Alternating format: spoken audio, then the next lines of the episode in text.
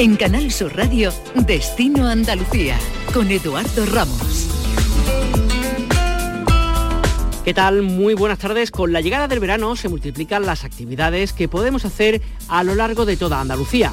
En un programa como este dedicado a la promoción del turismo en nuestra tierra, es gratificante comprobar la gran cantidad de opciones culturales que desde ya y hasta el mes de septiembre se están desarrollando. Los próximos 30 minutos les vamos a hablar de turismo, de música y de cultura. Estaremos en Cazorla, donde ya se preparan para su Festival de Blues, el más importante del país, un intenso cartel que reunirá en julio más de 30 bandas, consolidándose así a este festival como el punto de encuentro y referencia para los aficionados a este estilo musical de toda Europa. Y de Jaén le llevaremos hasta Córdoba, donde este verano se celebra la edición número 41 del Festival de la Guitarra, consolidado como una de las propuestas culturales en torno a este instrumento más importantes de todos los que se celebran. Y para comenzar, les llevamos hasta Granada, donde este lunes ha comenzado ya alguna de las actividades de su Festival Internacional de Música y Danza, que durante un mes llena la ciudad y parte de la provincia de cultura por calles, por plazas y por teatros. Turismo, viajes, ocio, escapadas. Destino Andalucía. El Festival Internacional de Música y Danza de Granada es una de las citas más atractivas a comienzos del verano en España.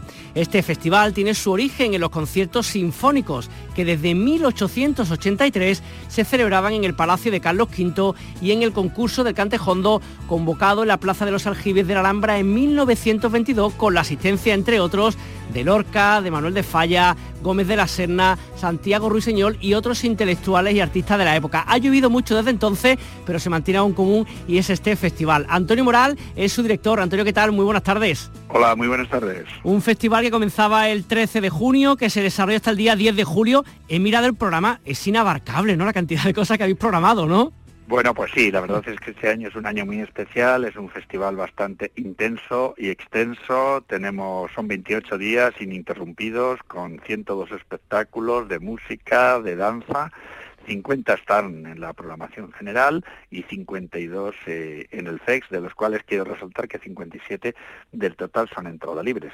O sea que, como digo, es un festival muy amplio y este año pues conmemoramos el, primer centenario del concurso de Cantejondo que tuvo lugar eh, en, la Alhambra, en este Plaza de los Aljibes, donde empezamos el festival.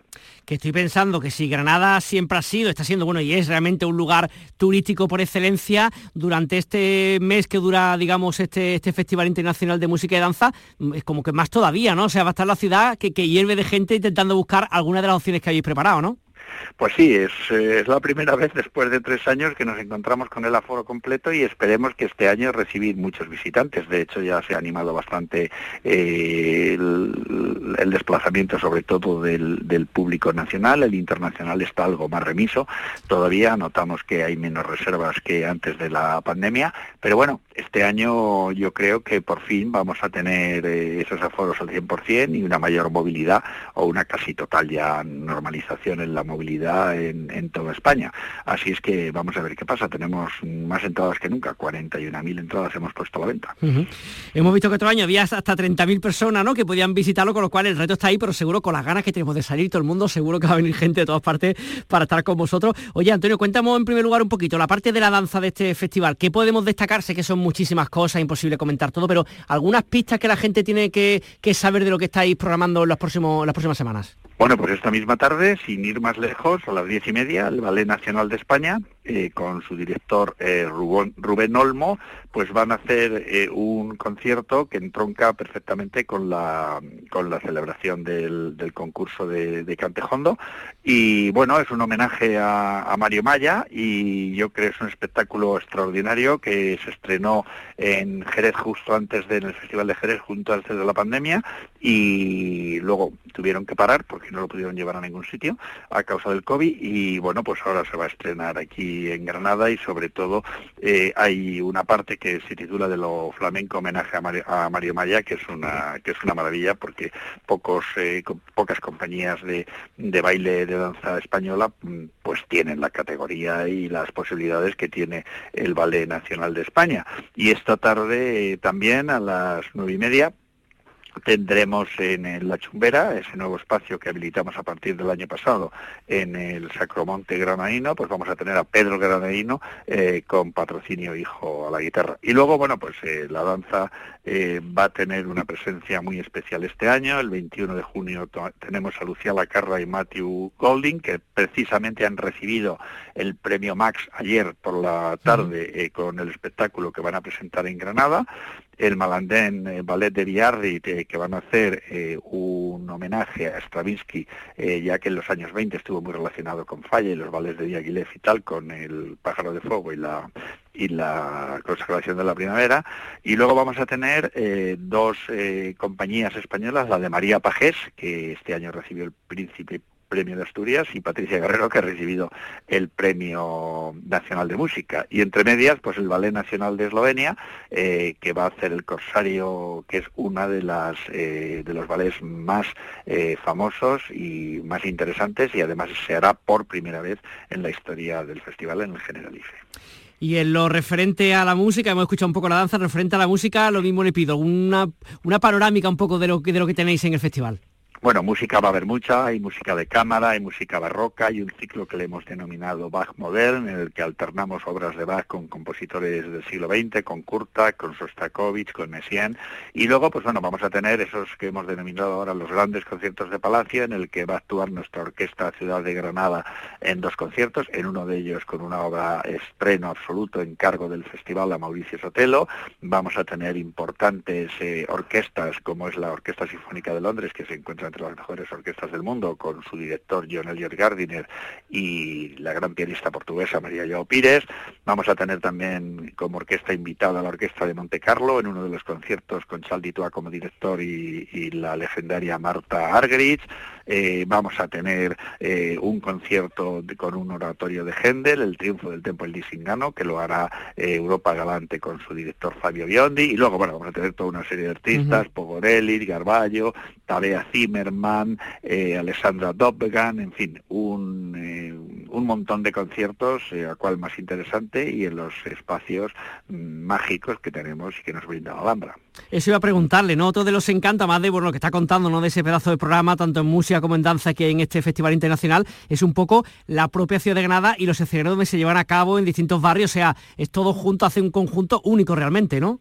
Claro, eso es lo que hace diferente y único este festival, que los conciertos en la gran mayoría, prácticamente el 90% de los casos se hacen al aire libre y se hacen en espacios, como digo, maravillosos, pues eh, en el Palacio de Carlos V los conciertos sinfónicos, en el patio de los Arrayones la música de cámara y, la danza en el, en el Teatro del Generalife. Y este año en la Plaza de los Aljibes, donde hemos hecho la jornada inaugural. Pero luego, como usted dice, a través del SEX, el Festival de Extensión, la música se reparte por todo Granada y parte de la provincia. Y en Granada hay unos patios, hay unos palacios, hay unos jardines y hay unos espacios eh, sin duda maravillosos en los que se hacen este centenar largo de conciertos. Y como digo, es lo que hace único y diferente el Festival de Granada de otros festivales, el espacio eh, monumental en el que tiene lugar.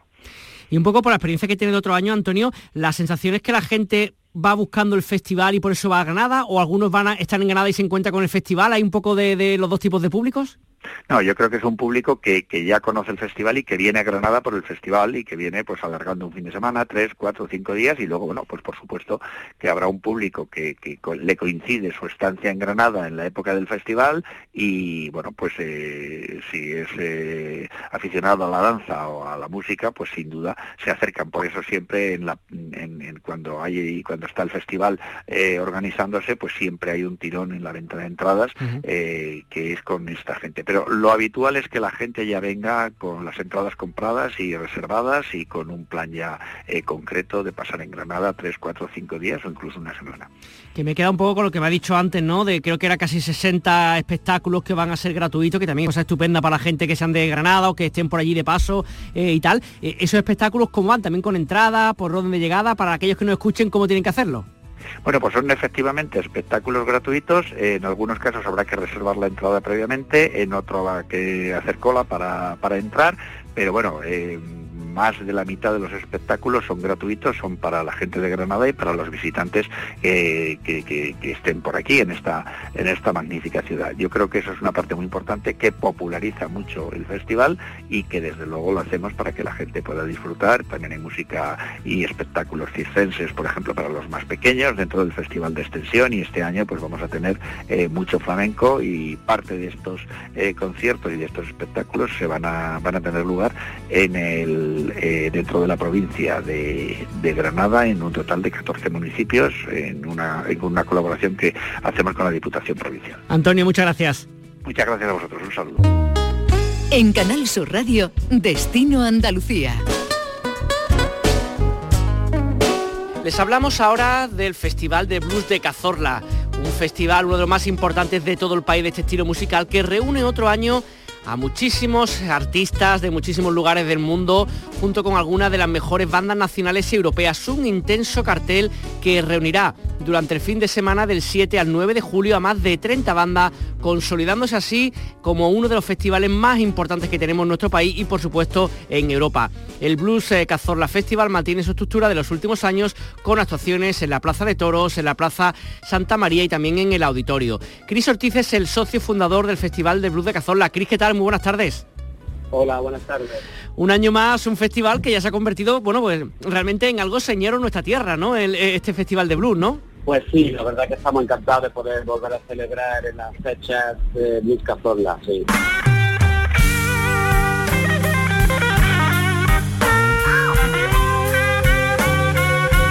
Cuéntanos un poquito para, este año, cartel cerrado, ¿qué, se van a encontrar la gente que, vayan ese fin de semana hasta, hasta Cazorla?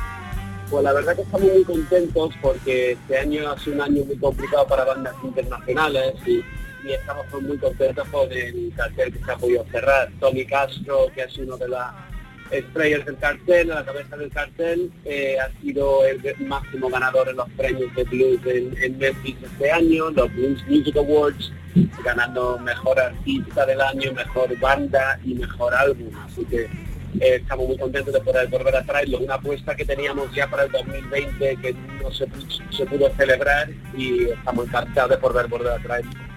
Samantha Fish también, su primera vez en España, su primera actuación gran Luis Cazorla, eh, también un artista que lleva mucho tiempo en nuestro radar y, por una cosa a otra este año ha podido coincidir las fechas y que estuviera presente. Y Eric Gay, Eric Gay eh, que viene de hacer un disco con el guitarrista Una Massa, un guitarrista que estuvo ya en Cazorla hace unos años y, y, que está dando un salto tremendo en calidad, en actuaciones y en, en aforos, ¿no? Está ya en un nivel que lo más seguro que sea de la última vez que lo podamos permitir el lujo de tenerlo en Vista mm. Oye, Cris, un poco, imagino que, después de la pandemia, de todo lo que ha supuesto, ¿no? De, no poder entrar, no poder salir, la presión que tienes un poco en, el festival es que la gente va con mucha gana, tanto los músicos en este caso como, como el público, o sea, ¿notas ganas de festival? Sí, sin duda. La verdad es que en Cazola nos sentimos muy afortunados, el público en general, lo del 2020 mantuvieron sus abonos, mantuvieron sus reservas en las casas y en hoteles y, vamos, llevan tres años desde que se celebró el último festival y la verdad es que con muchísimas ganas, se nota. ¿Cómo es el ambiente en Cazorla ese fin de semana? ¿Cómo va a ser? ¿no? Viendo lo que es otros años, aquellos que nunca hayan estado, ¿qué se van a encontrar si visitan Cazorla del visita 9 de julio? Bueno, la verdad es que Cazorla tiene un punto muy, especial porque eh, la música blues, el género, es muy abierto, son músicos muy abiertos a, la improvisación, a tocar con otros compañeros, a subirse en el escenario y, siempre está lleno de, de sorpresa, aparte de que hay un ambiente muy sano y muy bueno. Tanto los fans llevan muchos años viniendo, son muchos amigos eh, que se han, hecho eh, en estos años, gente de todas partes, de todas partes de España, de Portugal, de Inglaterra, de Francia, americanos, y gente que lleva viniendo ya 15 y 20 años o más. ¿Y cómo son los públicos más o menos, mirando para atrás, ¿no? Un festival que creo que alcanza la edición número 26, si no me equivoco, ¿no? Pero mirando hacia atrás, ¿cuáles son los públicos tradicionalmente que acuden a este festival? ¿Público un poco local, andaluz, nacional, extranjero? No, en general yo diría que andaluz es un porcentaje, a lo mejor un 25% así, de zona de Madrid y, norte de Barcelona un porcentaje y luego diría que hay otro 20-25% de extranjeros junto con la música, que es el plato más importante de este festival de blues, imagino que un fin de semana que estará con muchas más actividades, con posibilidades de conocer un poco el entorno, o sea, una, una opción también pues, muy bonita de poder visitar esta, este lugar tan bonito de Jaén, ¿no?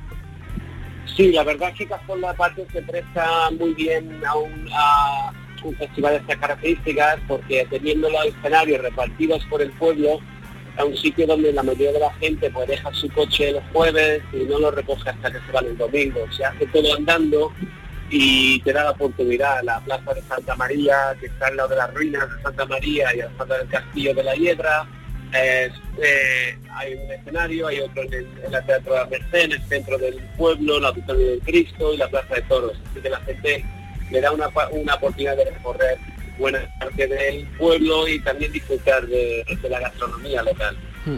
Oye, junto con, digamos, los conciertos oficiales, también hay, no sé, pues músicos callejeros, ya en sesio, no sé, gente que se, se, junta para tocar por el gusto simplemente de tocar, ¿también eso se da? Sí, la verdad es que ya llevamos años en, Cazorla, en, la mayoría de los sitios, los locales suelen tener durante esos días una programación así, bueno, medio espontánea, ¿no? Tienen sus grupos programados, pero luego a haber muchos músicos, fans de blues que visitan y que van también a, visitar, pues también se presta a, esos momentos un poco improvisados. Eh, otros años creo que ha habido hasta 25.000 personas asistiendo, digamos, el fin de semana a Cazola. ¿Piensa que este año se puede alcanzar estas cifras? Pues por la venta de, abonos y por el ritmo que vemos, creemos que sí, vamos a estar igual que los años que máxima, hemos tenido más frecuencia. Eh, también hay presencia, digamos, de bandas locales, se da un huequecito por a lo mejor, no sé, pues eso, a bandas más pequeñas, emergentes, ¿hay espacios para eso dentro de la propia programación del festival? Sí, de hecho hay dos bandas que son locales de Cazorla, hay varias de Andalucía, eh, siempre este año no se ha celebrado como se celebró en otros años, la batalla de bandas, que le da esta oportunidad a, bandas pequeñas eh, de competir un, spot, un sitio del cartel de Luz eh, debido a la pandemia, porque siempre se, hacía pues en febrero, marzo, con esas fechas. Cris Ortiz, socio fundador del Festival de Blue de Cazorla, gracias por atender los micrófonos de Canal Sur Radio y que disfrutéis muchísimo el festival. Muchas gracias.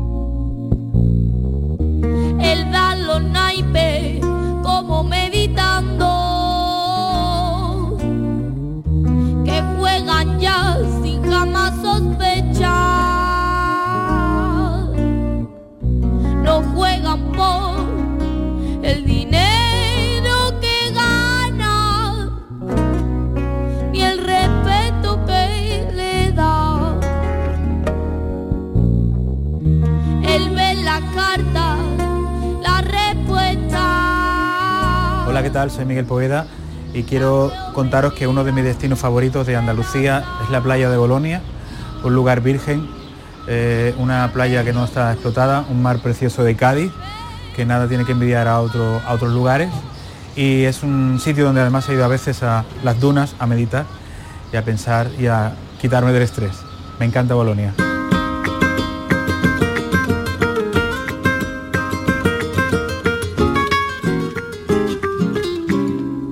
El Festival de la Guitarra de Córdoba es la cita cultural con carácter monográfico más importante y con mayor trascendencia en esta ciudad. Este encuentro musical, que reúne artistas, guitarristas, músicos, maestros y alumnos, cada mes de julio celebra este 2022 la edición número 41 y se consolida como una de las propuestas culturales en torno al instrumento fundamental y uno de los festivales más importantes de todo el mundo. Va a ser entre el 1 y el 9 de julio cuando Córdoba se convierta de nuevo en la ciudad de la guitarra. Esta edición contará con un programa de concierto y espectáculo donde hay diversos estilos musicales, como siempre con la guitarra como protagonistas. Juan Carlos Limia es el director del Festival de la Guitarra de Córdoba al que saludamos en estos momentos. Juan Carlos, ¿qué tal? Muy buenas tardes. Hola, ¿qué tal? Muy buenas tardes. ¿Qué se va a encontrar aquellas personas, ya sea cordobesas, de otros puntos de Andalucía o del resto de España, bueno, del mundo, que acudan a Córdoba eh, durante estas eh, jornadas? ¿Qué se van a encontrar en esta edición de, la, pues de la guitarra en Córdoba del festival?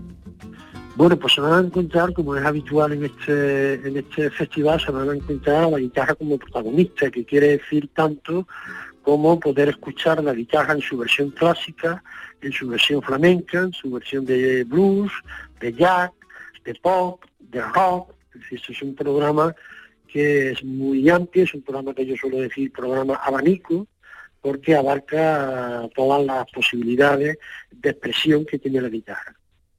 En este certamen imagino que habrá pues bueno, grandes cabezas de cartel o gente bastante conocida, digamos, a nivel popular, por decirlo de alguna manera, con otro a lo mejor no tan conocido, pero que no dejan de ser importantes.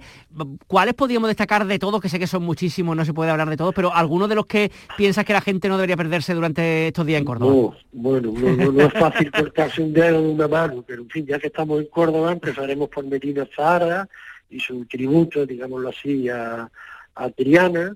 Tendremos también con nosotros a Calamaro, tendremos a la famosa Tansungueiras, a La Moda, a Alan Parsons, eh, a Juan Perro, a John Scofield, a Lineola, ahí como veis, guitarra para, para todos los gustos, para dar y tomar, ¿verdad? Eh, junto con, digamos, con la parte, digamos, de gente tocando, haciendo actuación y todo esto, también hay una parte interesante durante estas jornadas que son un, un poco la parte de la formación, si no me equivoco, ¿no? Sí, la, característica, una de las señas de identidad de este festival es, su programa formativo, ¿no? Probablemente sea justo este programa formativo el que le ha dado alguna, alguna de sus alas internacionales más importantes. Eh, vamos a tener eh, nueve, nueve, ocho de guitarra y siete de guitarra, perdón, y dos de baile, de cursos de formación y tendremos tres clases magistrales. ¿no? Este programa formativo, como digo, es una médula eh, esencial del festival. ¿no? Vienen alumnos de toda España y de todo el mundo para encontrarse con algunos de los grandes maestros de la guitarra, ya de clásica o de eh, flamenco fundamentalmente, pero no solo, también habrá eh, un dúo de laúd y violín o una masterclass de guitarra de jazz. Ha hecho referencia un poco al, flamenco, imagino que el flamenco está más que representado ¿no? en el Festival de la Guitarra de Córdoba, ¿no? Sí, sí, el flamenco no puede faltar en el Festival de la Guitarra. Es verdad que como tenemos otros eventos de flamenco y este año en concreto, en noviembre, concurso nacional, pues en esta ocasión le hemos dado un pelín de menos protagonismo, pero por supuesto que lo tiene. Se abre de hecho el festival con un espectáculo flamenco de Sara Varas, eh, tendremos también un espectáculo de José María Gallardo con Miguel Ángel Cortés, que es una mezcla entre guitarra flamenca y guitarra clásica. Eh, tendremos eh, flamenco en algunos patios de la ciudad también, con alumnos del conservatorio. Es decir, que naturalmente que, que hay flamenco, no puede ser de otra manera por la experiencia de otro año, Juan Carlos, imaginamos que la ciudad se transforma, por lo menos en algunas partes de ella, se transforma y se convierte como, no sé, un gran escenario donde la guitarra es el protagonista, ¿no? Como que se nota el ambiente en Córdoba con, la guitarra estos días, ¿no?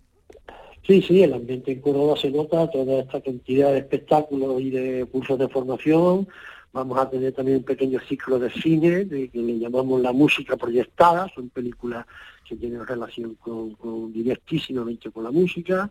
Vamos a tener también una eh, exposición fotográfica de grandes guitarristas, esto lo tenemos en el Boulevard, en el centro mismo de la ciudad, y eso es lo que esperamos, ¿no? que la ciudad de alguna manera eh, bulla, huela y suene guitarra de forma permanente. ¿Dónde son los, conciertos? ¿Hay un escenario, más de uno, donde se van a celebrar? Sí, hay, muchos escenarios. Son los principales, te diré, son el Gran Teatro, el Teatro Góngora, el Teatro de la Cerquía, el Patio de los Naranjos de la Mezquita Catedral, la plaza de San Agustín, y después seis pequeños, seis pequeños enclaves o instalaciones muy diseminadas por el casco histórico, como serán la Posada del Potro, el Palacio de Uribe, el Palacio de Llana, la Casa Árabe, el Museo Arqueológico. Va a haber una extensión territorial importante del festival en esta edición. Eh, por lo que habéis visto otros años, mm, presencia un poco eso, mm, de todas partes, pero no sé si más sobre todo cordobeses o también al ser el mes de julio también aprovechan mucha gente que están de verano y se acercan por ahí. ¿Cómo es un poquito la sensación que tenéis con, con este 2022 en el festival? A ver, mayoritariamente el público es, cordobés, entendiendo por cordobés en este caso de la ciudad y provincia. ¿verdad? Es un público fundamentalmente, el festival se nutre en un amplio porcentaje de ciudadanos de Córdoba y de la provincia. En un segundo porcentaje de gente del resto del país, sobre todo madrileños, sevillanos, malagueños, y un porcentaje menor, lógicamente, de extranjeros. Los extranjeros fundamentalmente vienen, son los alumnos que se apuntan al curso. No obstante, hay, hay algunos extranjeros, tenemos una pareja, por ejemplo, eh, que vive en Sudáfrica y se lleva viniendo al festival pues como 15 o 20 años, viene todos los años al festival. Qué bien, qué bien. Oye, Juan Carlos, junto con todo lo que hay relacionado con la guitarra, imagino también esos días habrá muchas actividades por todas partes, la gente aprovecha para, para hacer turismo, para hacer Córdoba, o sea, para conocer Córdoba, así una ocasión también única, ¿no? De conocer o de descubrir esta ciudad, ¿no? Sí, todavía en esa fecha la ciudad tiene un buen input a nivel turístico, ya a partir del 15 pues posiblemente, posiblemente no pasa, por razones de todos conocidos, y, sí va a tener, el propio festival va a aportar su granito de arena a poder visitar espacios singulares de la ciudad, ¿no? ya, he comentado algunos, ¿no? algunas de las plazas o de los patios eh, más importantes que tienen mayor valor patrimonial en nuestra ciudad van a acoger algún espectáculo del festival, con lo cual eh, no, solo el propio degustar, el propio concierto o espectáculo que haya, sino que el propio espacio, la propia instalación se convierte en sí mismo en un reclamo. Y ya lo último, habla de Saravaras como inicio de, digamos, de todas las actividades, ¿con qué se clausura? ¿Qué, va a ser lo último que se va a poder ver, escuchar y disfrutar en Córdoba? Bueno, se abre con Saravaras, que por cierto ya hemos colgado el cartel de completo, y se cierra también con un nivel de venta muy, muy, muy bueno con Alan Parsons. Pues nada, Juan Carlos Limia, director del Festival de Guitarra de Córdoba, que disfrutéis mucho durante estos nueve días, en la, pues bueno, una, una cita ineludible en la capital cordobesa. Un abrazo y muy buenas tardes. Muchísimas gracias a vosotros.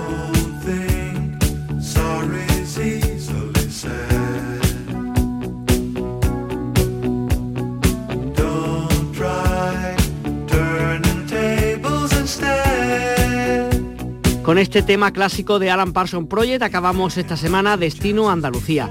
Disfruten mucho del fin de semana y si pueden traten de ir a alguna de las opciones que cada semana les traemos aquí en Canal Sur Radio. Recuerden que tienen una cita con el turismo en Andalucía cada viernes a las seis y media de la tarde aquí en la Radio Pública Andaluza.